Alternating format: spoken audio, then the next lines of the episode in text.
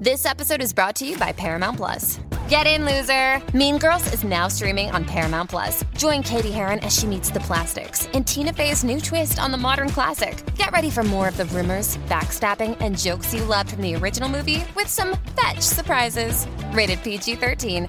Wear pink and head to ParamountPlus.com to try it free.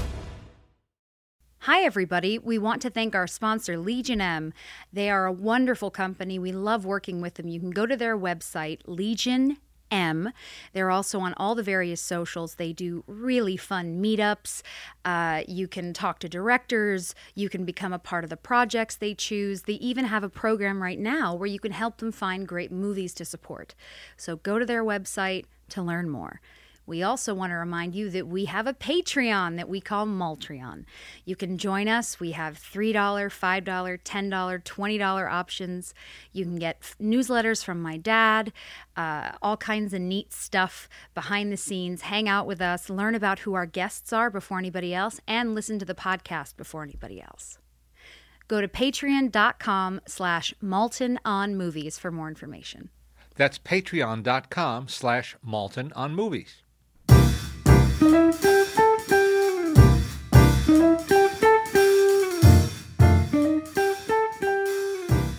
Hi, everybody. I'm Leonard Maltin. And I'm Jessie Maltin. And you're listening to Maltin on Movies. And our guest today is a wonderful, wonderful performer, and we're proud to say a friend, Fred Willard. Glad to be here, Ma- Leonard. Leonard.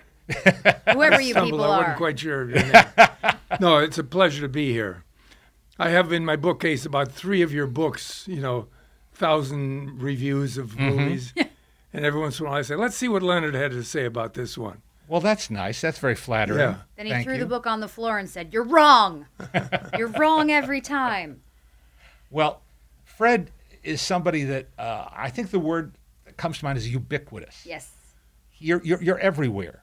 If Oh. we if we read off your credits, it would fill the hour, Fred. Oh. It really would. Uh, this is not. I'm not. I'm not blowing smoke at you. I mean, this is just a fact.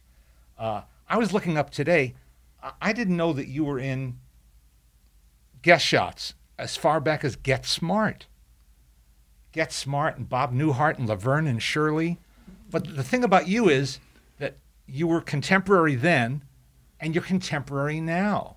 Oh, I mean, you've done everything from uh, old school sitcoms to comedy Bang Bang, yes. and you're on Jeff Ross's. Yeah, you were uh, just- uh, you were just God. historical You were roast God in the playing historical God. roast. Yes, yes. And- well, Get Smart, I wasn't quite uh, contemporary. Uh, my partner and I had a comedy act, a two man comedy act, and we had a sketch we did that, that everyone loved. It was a pantomime sketch.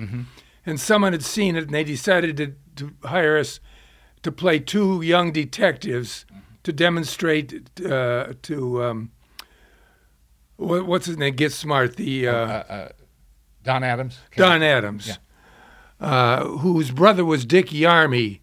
A lot of people don't know that. They now have a Yarmy's Army that have a comedy thing ever since he passed away. But anyway, we're supposed to demonstrate to get smart how to foil a bank robber. Uh, and we did it, and no one knew who we were. Um, and then we came in one day, and my partner, we met at my, our agent's office. And my partner says, oh, We have an offer for a spin off to do our own series. I said, Oh, that's great. And he, and he said, But uh, our agent said no. he turned it down. He said, You're not getting these guys for $800, whatever we got paid for the show. so he, his smart move to, was to uh, head off our starring in our own sitcom. Good thing he was there to Yeah. help you. Oh boy, we esca- escaped a bullet.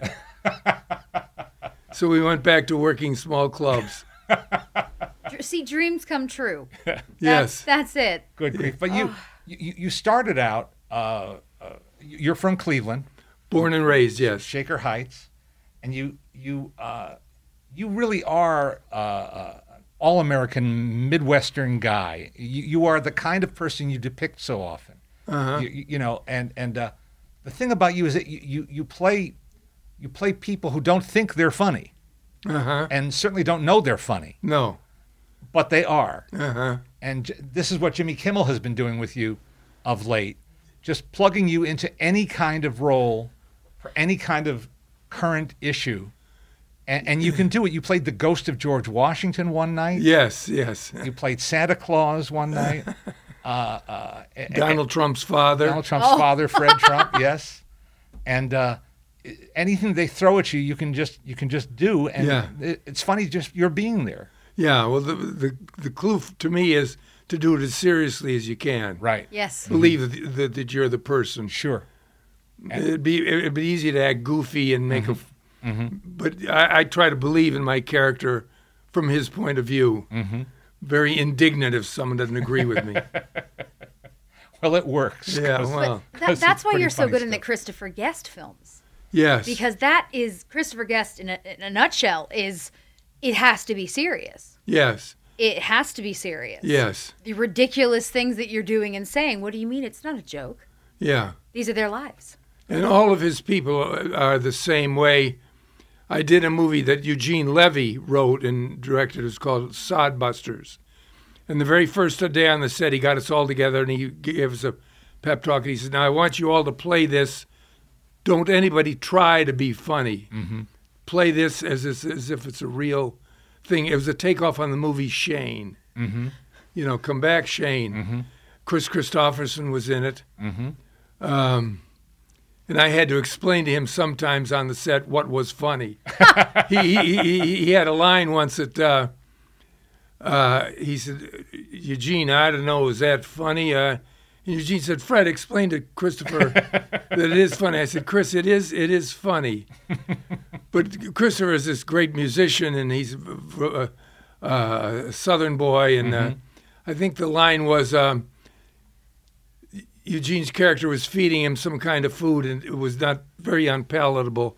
And his line was, maybe I'll try this a little bit on down the line. And he didn't say see what was funny about that. I said, it's a very funny thing for you to say about some kind of scrambled eggs. something." He said, well, I'll take your word for it, Fred. I'm glad he was there. you were. I'm glad you were there to help him. Yeah. Let's put it that way. Uh, you started out. I don't know if it's fair to say you started out, but was your first uh, onto into comedy Second City in Chicago? No, I started out working uh, with a partner in a duo um, comedy working clubs. A fellow I met at a, a first acting school I went to in New York. We had the same sense of humor, and one day we saw an ad in one of the trades that um, actors needed for a sketch show. So we went down, and the, guy said, uh, "Do you have your own material?" And we said, "Well, no. Well, come back when you have your, some of your own sketches." so every week we'd write a sketch and come in and do it for the group. It was, it was like one of the first comedy groups. And after about six or seven weeks, the guy pulled us aside and said, "You know, I think we're just going to do a show of your material and forget about this variety show we had." So we did our first show at a little uh, rehearsal studio in the heart of, of New York City. Oh my! And then we, we got we started playing coffee shops in New York. Then we got an, an agent and then a manager, and then we started working in. At the time, there were not comedy clubs around the country. There were folk rooms. There were about seven or eight around the country, and we'd go in and open for a folk singer or a folk duo. And uh, it was uh, it was different. There was one there was San Francisco, the hungry i. There was one in Chicago, uh, Denver. Every major city, there was one club like that. It's hard for people to maybe to believe or to remember, or, or may, may not be old enough to remember that there was a time when the idea of a comedy club was was uh, unheard of. No, no, there was no such thing. Uh, I don't know where you do your comedy. Uh, at the time, uh, we worked in a, coff- a coffee house. There were coffee houses. Coffee houses, right? Yeah. Mhm. And we did most of our stuff in, in New York. There were about five down in the village Mhm. that we'd uh, play in. But then we'd be sent to one wherever there was one in, around the country. Mhm. And we'd be a week or two there. Uh huh. What I mean was that has to have been a good training ground. I, I would think you, you got an unfiltered reaction from an audience that didn't come to see you. That's right, exactly, yes. But it was a polite enough audience that uh, we never, a, a couple of times we went through the terrible th- ordeal of opening for a rock singer. But every comic has had that terrible experience. Yeah. But the folk rooms, they were very, um, very respectful. Right. And they would get our humor and laugh at us. and it was it was a small, fairly small rooms, and they know we'd be on. Well, we would do sometimes uh, forty minutes, mm-hmm. and then the the star, the folk group would come on. You know, mm-hmm. if I had a hammer, you'd hear the same song in every city. It must have been a mellow audience then. They were. That was Yeah. it. They were. They were mellow and polite, mm-hmm. and all uh, pushing for some just because Now, was this Ace Trucking Company? No, this was called Before. Greco and Willard. Okay. And which one are you? I'm. I'm. I'm still. I'm. We changed names actually. No, my my. Uh, uh, uh, yeah, Greco and Willard.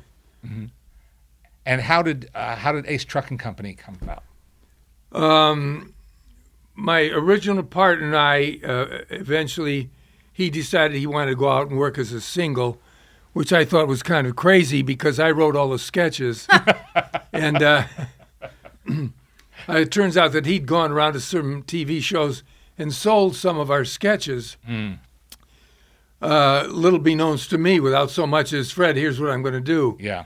because I came home one night and my wife was had watched I think the Ed Sullivan show or the Carol Burnett show. She said they did the funniest sketch where an actor was receiving an Academy Award and he thanked the person who did his stunts, the person who did his dancing, who did his singing, and I said the person who did his dramatic scenes and romantic scenes. She said, "Yeah." I said, "I said I wrote that. That was our sketch." Oh, jeez. But anyway, uh, I uh, it, as I, as we traveled around, one of the cities we played in was Chicago. There was a club called the Gate of Horn, where Lenny Bruce had gone before us, and uh, uh, there were folk acts and uh, different type of comics, uh, and the producers and directors of Second City in Chicago had happened to see us.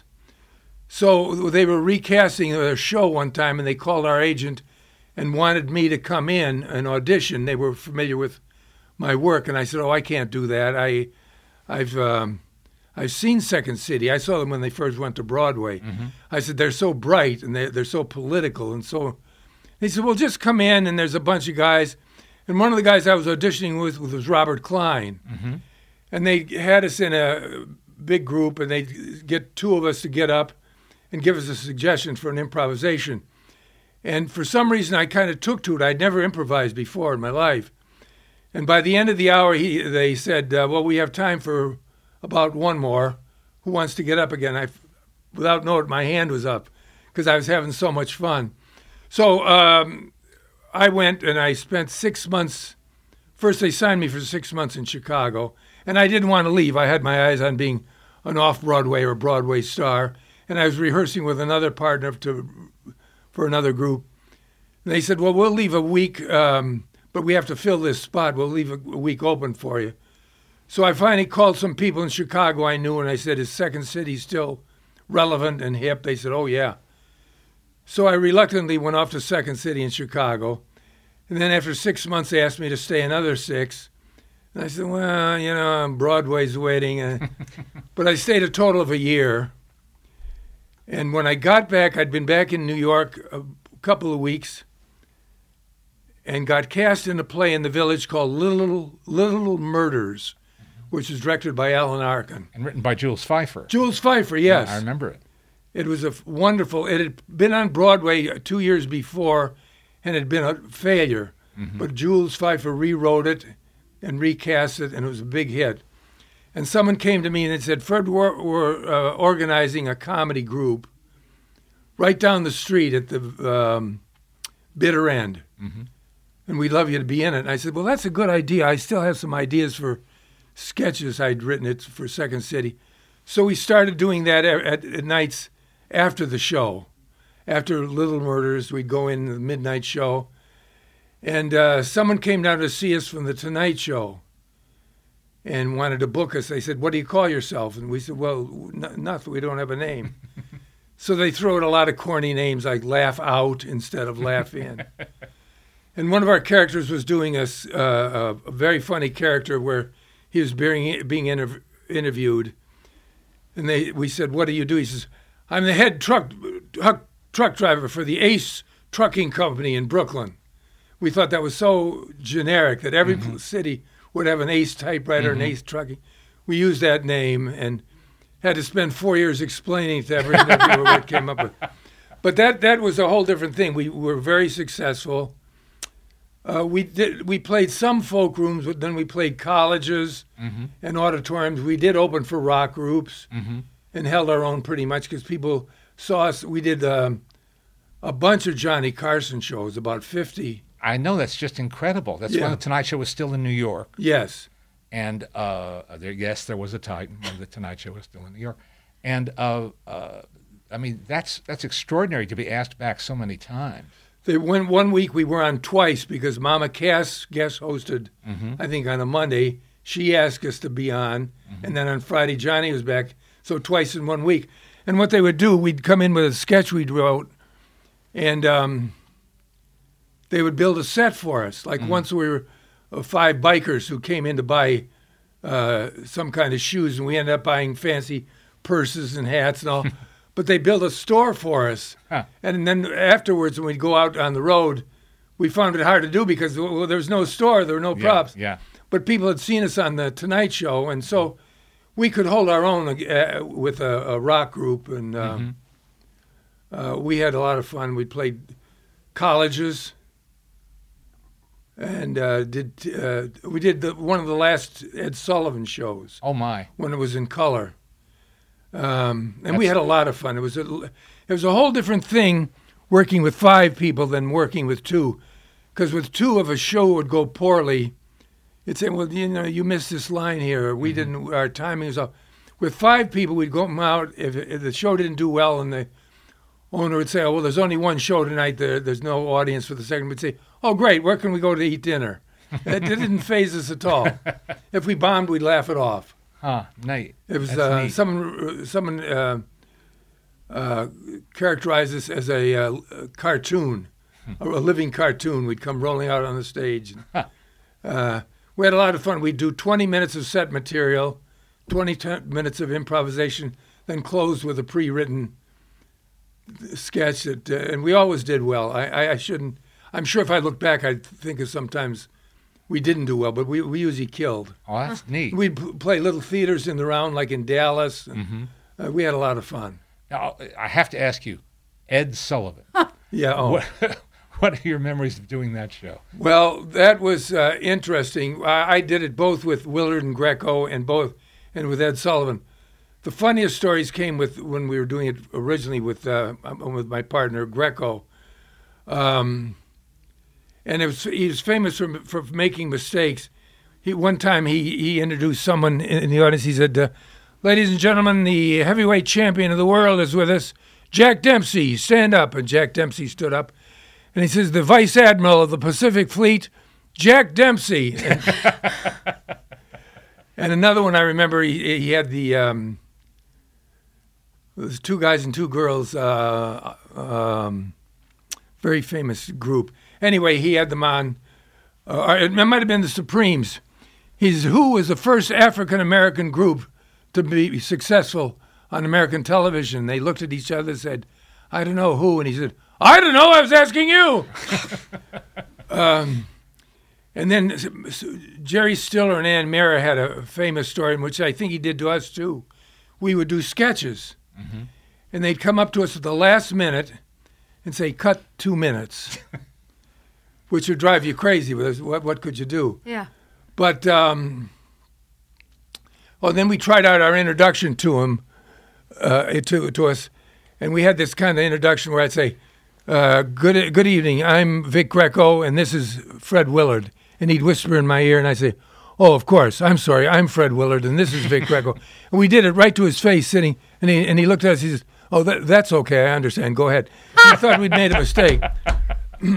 Was he as dull in person as he came well, across? I didn't know him personally, yeah, but uh, they say he was. But later, I read about very good things he did. He was a, he was a.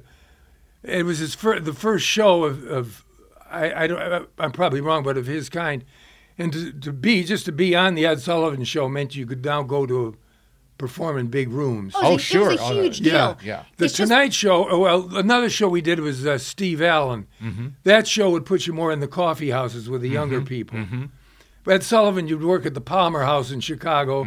Steve Allen, you'd work in uh, the Gate of Horn in Chicago. Wow. You know, Lenny Bruce got busted there. Yeah. Oh yeah, I read I read about that. A- And and t- talk about your impressions of Johnny Carson. You were on that show so often. Johnny Carson was very cold and non-committal. He would laugh. Uh, he enjoyed us, and I think Doc Severinsen really loved us because Doc Severinsen took a liking to one of our uh, characters, Billy Saluga, whose best character was. You don't have to call me Ray. You can call me Jay. You can call me RJ. You can call me RJJ. Uh, and they, they they they just loved it. And they said one time we were doing a sketch and I didn't see it, but it said Johnny Carson actually fell off of his chair. and, left. and they, they would have us back. Uh, So he was a good audience. it was a wonderful I audience. mean, I mean, he was a good audience. he was a wonderful audience, very supportive. Um, and it was a it was a great show to do. It was it was the show to do at the time. Yeah. Um, but it, there was never come on over and sit down, guys, or come on back to the dressing room and, and hang out. It was There's not never that kind of thing. No. No. But that's what what's sort of mind blowing is you when you watch Ed Sullivan now and mm-hmm. growing up in the house I grew up in, you know, you hear these names over and over again. It is confusing trying to understand why anyone would watch Ed Sullivan. Well, no one watched Ed And- Sullivan. yes, he yes. just he just pointed. But it was the and same. the axe but came that out. it blew your mind. Yeah. Because you're going, wow, who? Why? Johnny Carson was at least he was funny. He was charismatic. You got it. Yes. But then hearing about the stories later, Yeah. that he was cold, that he wasn't Mr. Warm and fuzzy. Yeah, yeah. You know, it's kind of wild. Well, at the time when we started doing uh, uh, uh, Johnny Carson, it was an hour, an hour and a half. Yeah. And I found out later that I'd forgotten. uh, We were on the, the famous show where uh, Burt Reynolds and everyone ended up throwing cream pies at each other. And I was watching it. I said, "My God, we're we're on at the end of this show." And it had been an hour and fifteen minutes, Yep. and I said, "We're going to be slaughtered." We came out. We did a sketch that lasted eight minutes, and it killed. The audience at the time uh, was uh, geared for that. They would okay. Burt Reynolds was funny. Dom DeLuise. Uh, there was an author. There's a singer. And now the Ace Trucking Company, and we came out and did quite well. Now today you'd get four minutes yeah. Yeah. Yeah. and uh, try to make it tight. And uh, it's funny to watch some of the talk shows. The last guest that's on talks real fast like that. Well, the show's over time, and we as well. And I loved working with so and so. Um, they really have to push for time. Then Johnny Carson went to four nights and down to an hour. And Yeah. Yeah. Who's your favorite now? Because you you were with the legends, so who do you like now of our talk show hosts?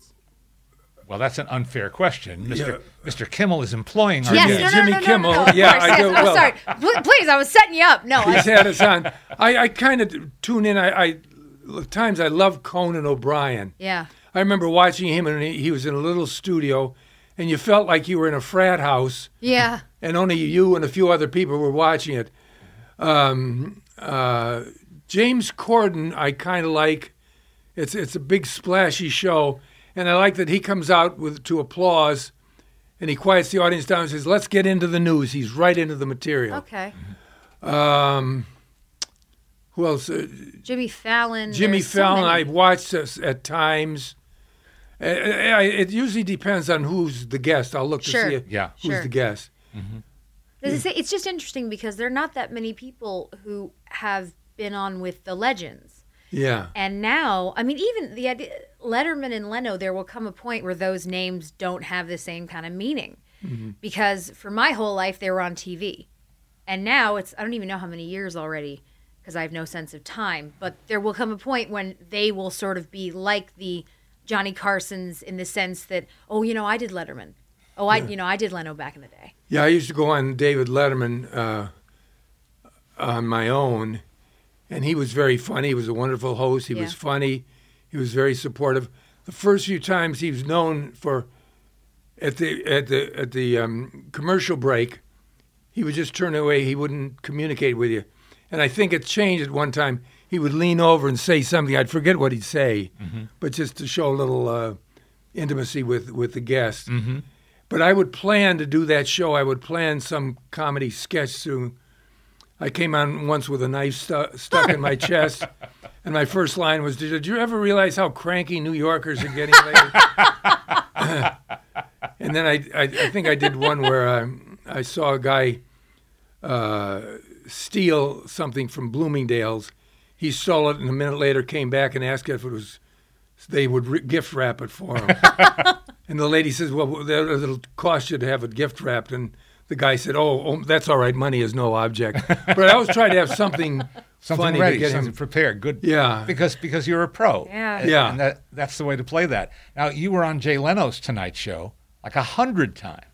Oh, doing sketches. Yeah. I love that. Yeah, Jay was. Um, that was so much fun because they would um, just before I'd go on, they'd say, "Make Jay laugh." Ad, they encouraged me to, to ad lib. So I was in the basement uh, with the cue cards. Jay was upstairs in the studio, and um, so I tried to throw him. I always played a guy with a cocktail in his hand. Maybe he had one too many drinks. so I was a little off, and I'd, I'd refer to someone off stage. I said, I'm talking to Jay Leno here. Yeah, I don't know why. Um, and occasionally I'd say, Are we still on, Jay? But Jay would be amused. But I'd th- throw a joke at him, and you couldn't top Jay. He'd come back with another joke. But it was wonderful. And so, a couple of times, after I was done, I'd be in my dressing room. There'd be a commercial, and Jay would come into my dressing room to say that was a great spot. Thank you. Oh, Oh, that's nice. Uh, so it was really That's fun to be on his show. That's yeah, great. I think I did it about ninety times. Yeah, my oh my. And I was looking through all these credits, uh, which I say are so voluminous, and there was a special you did with George Burns. Do you recall that? It was the George Burns Comedy Hour. Uh, Mm-hmm. It had nothing to do with George Burns. It was Steve Martin, Mm-hmm. And it was a comedy, uh, a comedy half hour. Mm-hmm. But I did it with Joe Flaherty and uh, Eugene Levy Mm-hmm. and a lot of Second City people. I don't know why it was called the George Burns Comedy Hour. Uh, it only lasted one season, but it was so much fun to do because I loved all the actors I was working Mm-hmm. Of with. course, of course. Uh, yeah, I, I'd never, I don't believe I ever met George Burns Mm-hmm. or did anything with him. I did, I met Red Skelton. oh I Mm-hmm. loved Red. Uh, you know, you, you go back and think of people you actually met. Mm-hmm. My wife used to tell me you, that I had dinner with Vincent Price, and I had to think very hard. I said, "Yes, that's right." Uh, When I first got here, someone knew Vincent Price, Mm-hmm. and we go out to dinner. And I, I a couple of times I met him, and, and I wish I'd remember a little more. Oh, I know. It, it, as somebody says, if you knew it was going to be history, you would have paid more attention. yes, Yeah. yes. Yeah. Now, the first time I became aware of you was, like millions of other people, was seeing you with Martin Mull on Fernwood Tonight. Oh, yes. late 70s, which then morphed into America. No, it was first America Fernwood- Tonight. first Fernwood Tonight. then America Tonight. Yes, Which was a late night, a, a nightly show, five nights a week. five nights a week. And uh, if any of you have not seen it and it's, and it's anywhere online, take the time to look it up because It's on YouTube, I think. is it you can great? watch it. Everything Everything's on, on YouTube. YouTube, That's where you go to see all the good stuff. Martin Mull was the host of this very low rent, uh, uh, you know, talk show in Fernwood, Ohio. in Fernwood, Ohio, and you had those old-fashioned aluminum uh, TV snack tables instead of a, a desk. Oh, yeah, and you were his, right. and you were his his Ed McMahon, his sidekick, Yes. Jerry Hubbard. Yes, I was the local small town hero who was signed on to be his uh, assistant, and uh, that was so much fun. Um, Martin uh, was another person you couldn't top. I after a while we we would ad lib a lot, and um, if I if I planted a joke in his mind that we were going to do ten minutes into the show. He was paying no attention to me, but when the time came, he had the joke. He, he knew it. So he's a great partner to work with. and Frank De Vol, who Yes. was a great musician and composer and, uh, uh, and a guy who worked in Hollywood for decades, was also an actor. Yes. And in that show, he played Happy Kyne, Yes. the band leader, Happy Kyne and his Mirth Makers. Yes. Uh, deadpan, the ultimate deadpan Yes, performance. yes. He was just perfect. He was wonderful. And at the time, I had no idea who he was. And they then I started seeing his name at the end of the credits of TV shows. Sure. Music by De Vol. Yep. And he was just a sweet man. And the and the musicians were all stars, Mm-hmm. uh, who again I didn't know. Until one day a guy said, "Your guitarist is so and so, right?" I said, "How did you know that?" He said, "I was listening and I could tell by his guitar licks. So jazz and music fans knew who they all were. Oh my, what an experience that must have been. Did you do one a day? Or did we you did do two a day, two three days a week. Uh, and the only one who had cue cards was Martin. We would, the, the performer would come in and we'd run through the show once, and the producer would say, "All right, uh, be back at four o'clock," and they'd say, "That's it. We're not going to rehearse again." so it kind of flew by the seat of its pants, because um, if we rehearsed it more, it may not have been as funny. Right. This way, it was uh, if someone had something funny to throw in. So it, it was very realistic, and a lot of people thought it was a real cable show from Fernwood, Ohio. and some of Norman Lear, who produced it, his celebrity friends fell in love with it. And please get me on that show. I've got to get on the show. So when they picked it up for the second year, they said, "What are we going to do? How are we going to justify that all Charlton Heston and people like that are going to be in Fernwood, Ohio?" so they changed it to I think Alta Coma, California, the um, unfinished furniture capital of the United States. So that would explain how uh, you know Burt Lancaster and Carol Burnett and all would be driving by and get recruited. Wow. And of course, if it was a little ragged or things went went slightly askew, that was part of the, That was the show favor, anyway. yeah, of course. You couldn't go wrong, really. Yeah. I remember one show I started talking about uh, having a, uh, something and them calling me Fred. And this went on for, they let me go on about a minute. And Martin says, It's funny they would call you Fred. And I realized I'd made the mistake. And I forgot how I got out of it. Well, and this began a partnership between you and Martin Yes. that is that has continued over the decades. Yes, we've done a lot of things together with uh, some of his specials. We did in a movie called, uh, oh, I can't think of it, but um, with Annette Funicello, and uh, where we pl- played business uh, co-workers, and he was always wonderful to work with. And then you, you did a very high profile uh, reunion with Martin on Roseanne's show. That's where- right, where my you- gosh! You see these some of these things I, I, I You've been working a long time. Fred. Yeah, There's yeah. a lot there. And the funny thing, the raise, uh, uh, Roseanne uh, was a big fan of Fernwood tonight, Uh-huh. and she loved Martin, and by uh, compa- by comparison, she loved me too because I was part of the show. And she and her husband, and I always forget which was her husband at the time, they talked to me about being. Um, Why don't you come on the show? We'd love to have you on the show. I said, well, that's a great idea. They, and I said, you know, I have a funny idea. Since Martin was my boss on Fernwood Tonight, what if I come on as his boss? They said, well, think about it. And about a month later, they called and they said, we'd like you to be his gay lover. and I said, well, that's kind of awkward. This was back, uh, I don't know, The mid 90s. the 90s. I said, I don't know if I want to. We have this relationship that people remember. So I passed on it, and a couple of weeks later, uh, one of the writers called and said, Fred, we have this idea that you and Martin are gay lovers. You get married and adopt a baby. I said, I can't say no to this. I've got- so we were the first gay wedding on TV. Yep. We beat Friends by about a month. Yeah, you did. Yeah.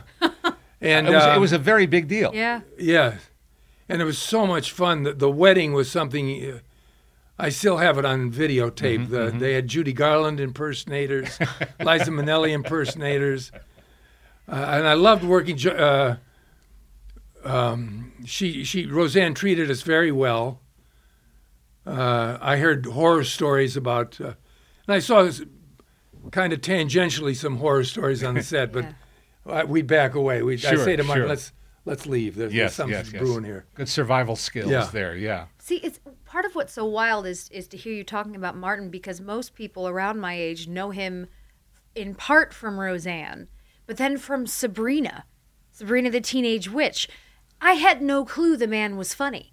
Oh, You know, and a lot of people don't because of what they've grown up seeing him in. uh-huh. So it's only when my parents would talk about Fernwood that I would go and find the videos and see, oh my God, he's hilarious. he's on a series now called I'm Sorry, which Yes. um, I haven't seen, but I'm told he's very funny. On it. Yeah. and he he he can he can play so many different things, and he's uh, he he's very funny.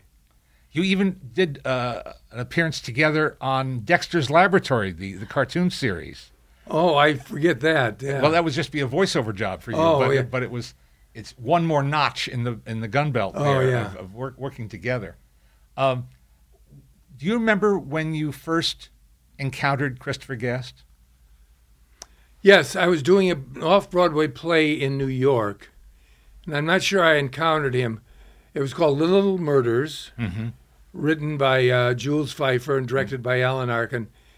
And they formed a second cast, you know, to replace as a replacement cast. And Christopher Guest was in that. And I probably said hello, goodbye to him.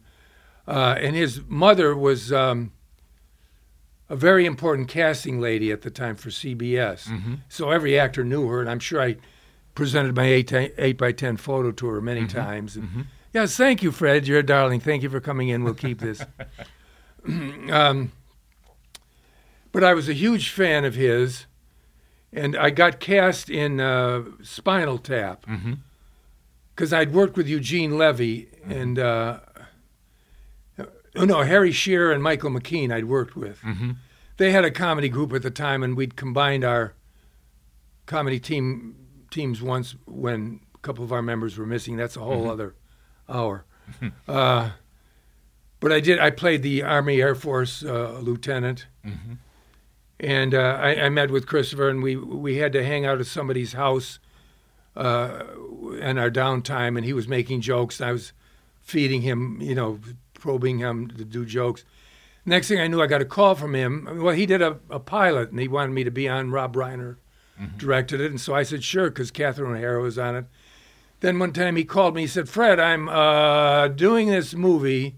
I think we're going to call it Waiting for Guffman, and I'd like to talk to you about it." So I went down to his office, and he explained it to me. He says, um, "You're the first one I've asked to be in it. I'm, we're trying to get Catherine O'Hara. She hasn't committed yet, and it's going to be done in Austin, Texas." He says, "There's no script. It's all improvised." And I said, "Oh, gee, that's great. You don't have to memorize, you know, because an actor you have to memorize scripts." And I was walking in my car and I said, wait a minute, I'm going to have to make up the lines. so we did that movie, and it was so much fun. And I worked with all of my idols Christopher Guest, Catherine O'Hara, Bob Balaban. Um, and um, it didn't come out for quite a while because the production company, the producers, weren't quite sure what they had. Mm-hmm. Although Spinal Tap had been good. Mm-hmm. Now, Christopher didn't direct that, Rob Reiner did. Right. And then came um, Best in Show, No, no, which no. was a Before big. we get to that one, uh, so Waiting for Guffman comes out, yes. and uh, Spinal Tap had had a uh, a loyal following. It dev- was not- Yes. it wasn't like a blockbuster movie, but it was a movie th- that people in the know and Yeah. hip people, you know, Every musician said told me they'd memorize the whole movie. Oh yeah. Well, to this And day. people and cra- and just uh, people on the set would say they'd memorize certain lines, Mm-hmm. but musicians knew every line. Sure. And uh, then Waiting for Guffman comes, and again, it's just, it sort of catches you by surprise Yes, because that film has a spontaneity to it yes, uh, that, that is just just irresistible, I think. Yeah. Parker Posey, everybody in it, Yes. so, so good. And, and then uh, Best in Show. One of my favorite movies yeah. ever. Mm-hmm.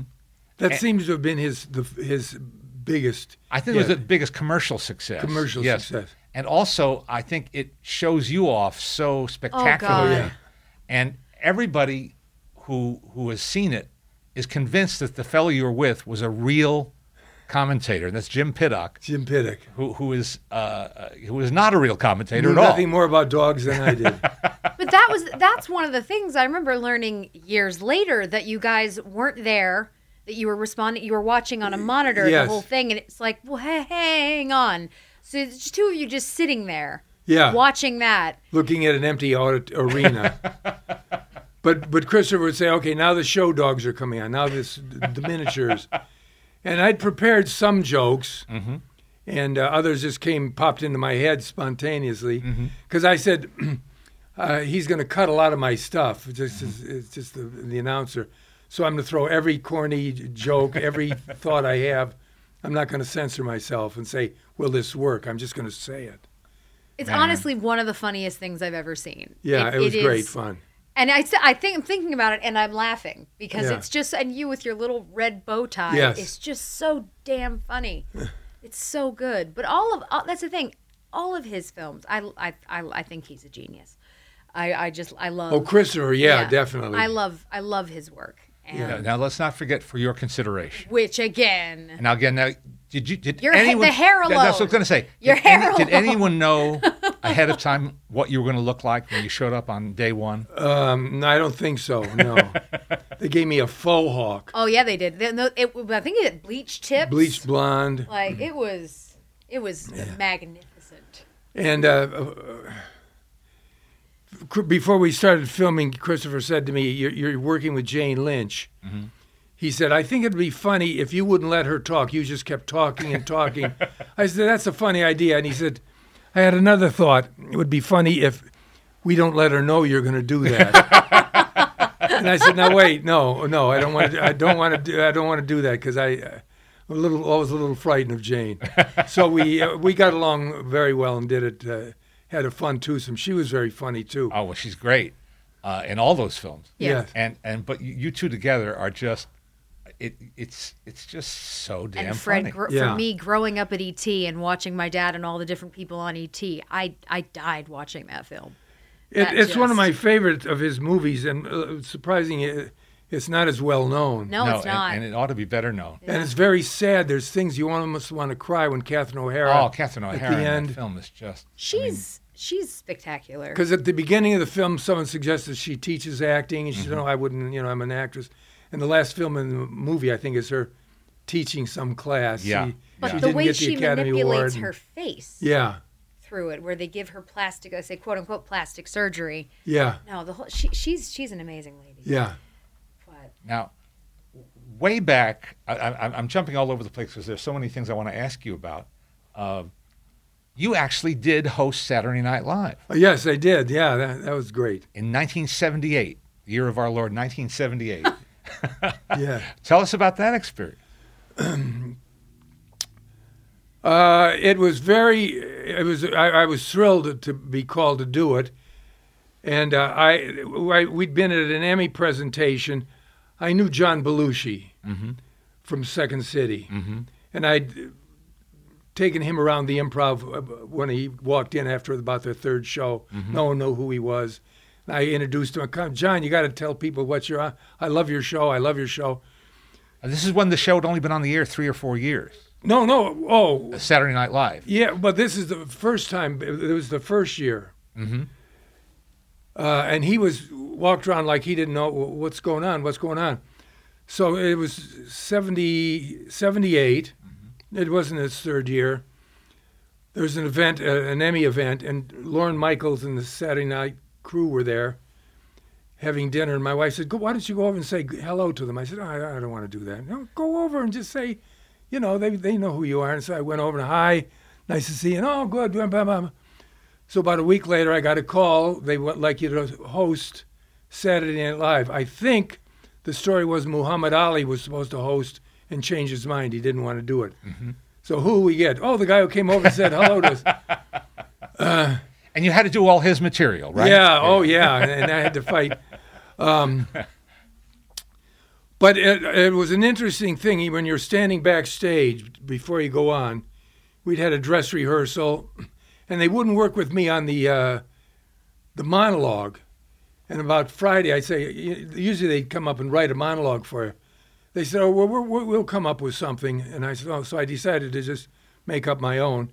And you're standing backstage with 30 seconds, and first you realize how many people are watching it because it goes out live, and then you forget all that. You, you, your mind can't comprehend that. It's just, oh, these people out here sitting out here, and I went out and did it, and I did the sketches, and I uh, just got through it.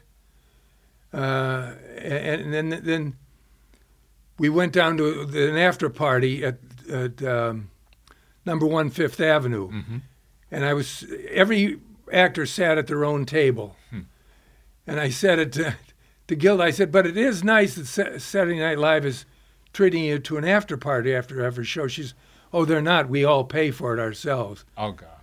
And Devo was the musical act, and uh, it was a big thrill. What an experience. Yeah. And uh, and again, live television was, as it is today. I mean, national live television is a real rarity. Yeah. and uh, it's uh, I can only imagine the adrenaline that, that has to Oh, pump yeah, you- you- when, yeah. when you're doing that. Yeah, and um, it's still the show to watch through the years. Saturday night, you tape it, you watch it. Some things are hit, some things miss. Then you realize they got six days to come up with an hour and a half show, Yeah.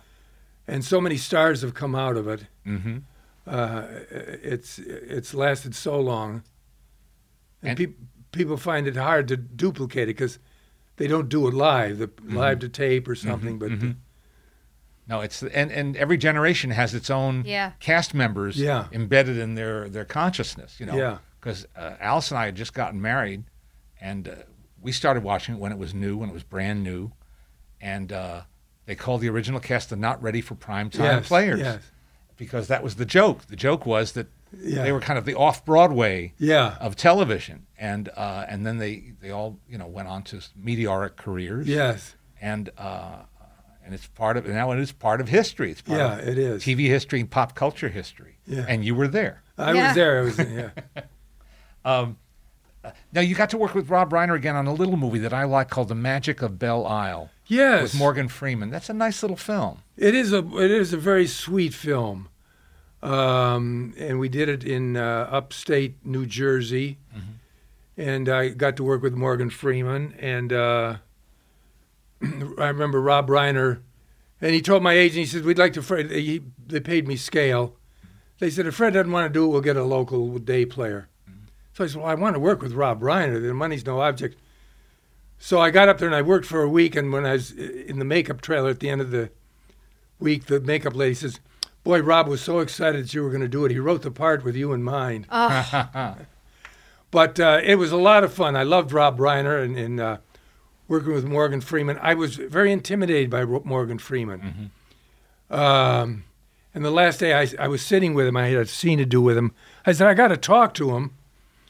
So I said, Do you still own a jazz club in, in, in Louisiana? And he looked at me kind of funny. He says, Yes, indeed I do. And uh, I said, Well, I just bought a CD set of uh, Smiley Lewis.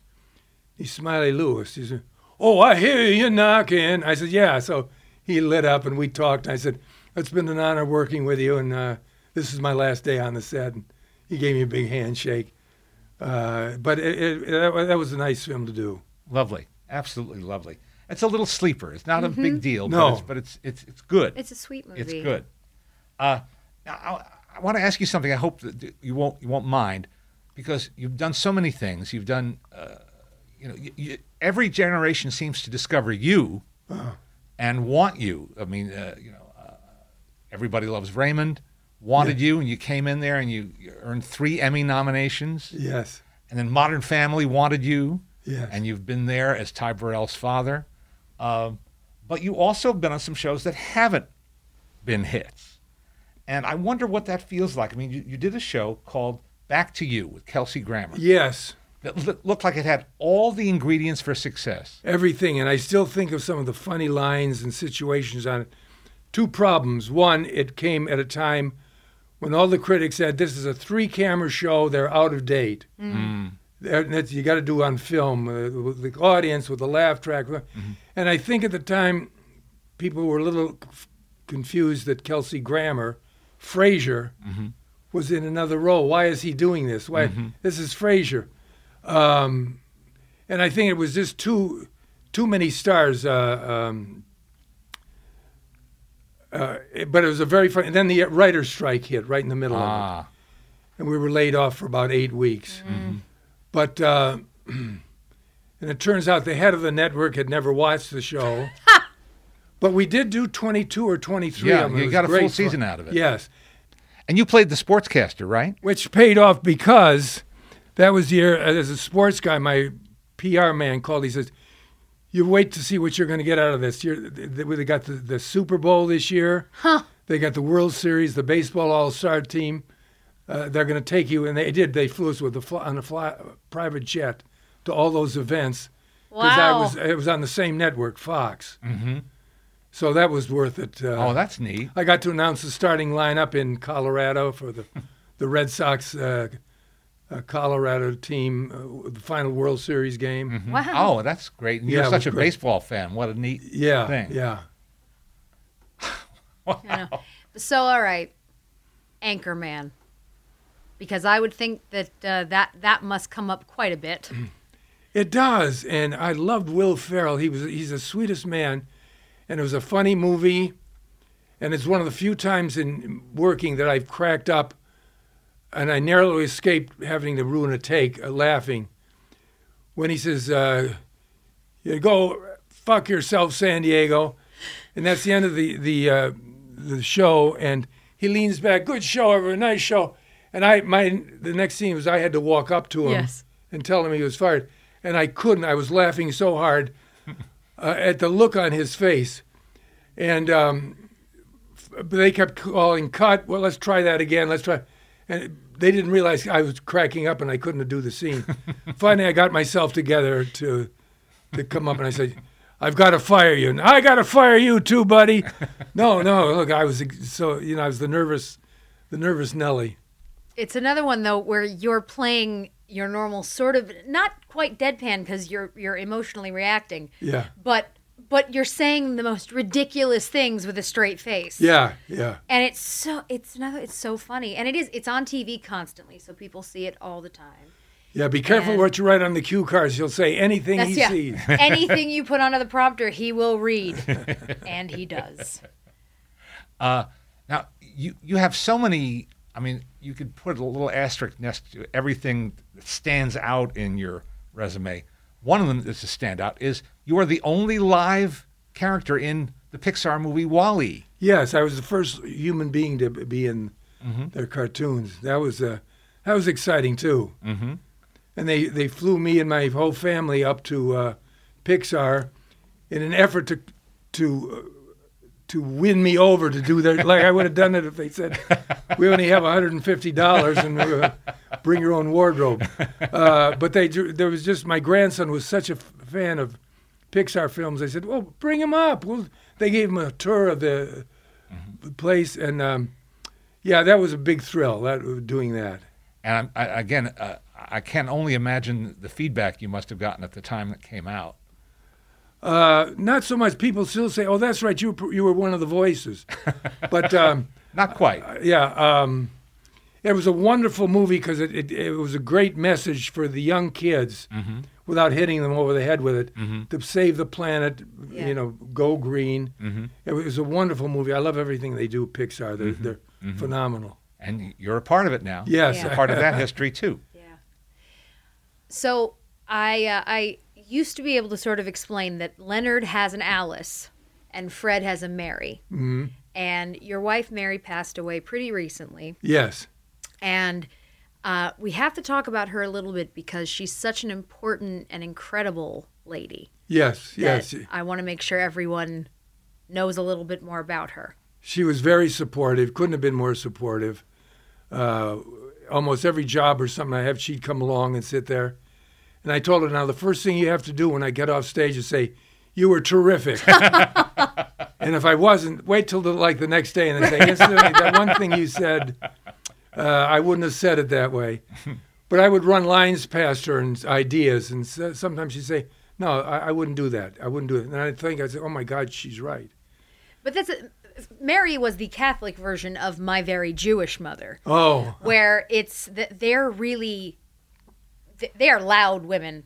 Our women they are loud women. They are uh, passionate and and very mothery to everybody. And that's that's one of the big things is i think part of why people appreciate you the way that you do the way they do is because you have always embraced all kinds of comedians young and old. So you've never sort of gone well no in my day we did it like this.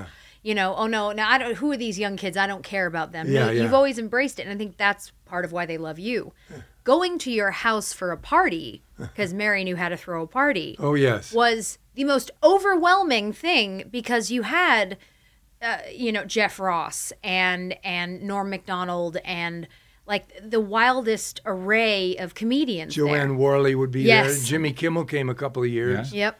Weird Al. Weird Al. That was that was a good Al. one. Uh, but you know, it's like uh, she was like den mother Yes. to all of these comedians. People would call with problems and talk to Mary, and she she was a, had a very decisive answer for everything. Yes. Mm-hmm. and and you wouldn't even. uh, She was so decisive that you just take her advice, Yes. Uh, which is part of life. If you if you know if you make a decision, I'm a Virgo, mm-hmm. uh, which means I'm very indecisive. If I can decide on something, then you can go full steam ahead. Yeah. But if you have that nagging doubt, is this the right thing to do? Uh, it, it, it slows you down. Yeah. But seeing seeing her with everybody Yeah, in that way, Yeah. Going, all right, kid, yeah, you got this. It's okay. yeah. But uh, it's it was a big deal, and it meant a lot to a lot of people. Yeah, yeah, it it was a big loss, with a big, uh, Of course. big emptiness now. But now Freddie, your grandson, He's he's a he's a he's a, uh, a killer. I can't believe he's a senior. We've watched him grow up. yes, Yeah. and uh, and was in high school. I think he played Professor Harold Hill in a school Oh my God, was that Man. a? I was that was my favorite musical of all time. I saw Robert Preston do it, Mm-hmm. and when he was going to play Professor Harold Hill, I thought, oh, am I going to be able to go see this? Mm-hmm. Because I kn- I know there's going to be problems. There's going to be something. He cracked it a hundred percent three nights in a row. Wow. And none of us, even his father and mother, said, We don't know where this came from. Hmm. it was just amazing. but that that's the thing is that Freddie. So at your uh, uh, rather famous July Fourth party, uh, where you do light uh, the fireworks yourself, and it scares the crap out of me. Um, Freddie would get up on stage. Mary would write little skits, and a lot of your friends would get up. Your incredibly talented friends would get up and do it, but so would Freddie. And I was always so impressed because to get up in front of that kind of a crowd Yes. should be terrifying. And Freddie just did it. Yeah, he did it. And, uh, And he, I remember one time in our living room, he tried a magic act, and all, all the friends were sitting around, and they started to heckle him. He was like 12 years old, and he just took it. I said, if he can stand up to this, nothing's going to bother that's right. That's right. Let me even. I, I was talking. I was sitting with Phil Rosenthal, watching him up there, and the two of us are going, "This kid, this kid's pretty good. Yeah, This kid's pretty good." yeah, yeah. No, I'm. I'm very. I'm so happy that he's doing what he loves and that he's going to continue the legacy.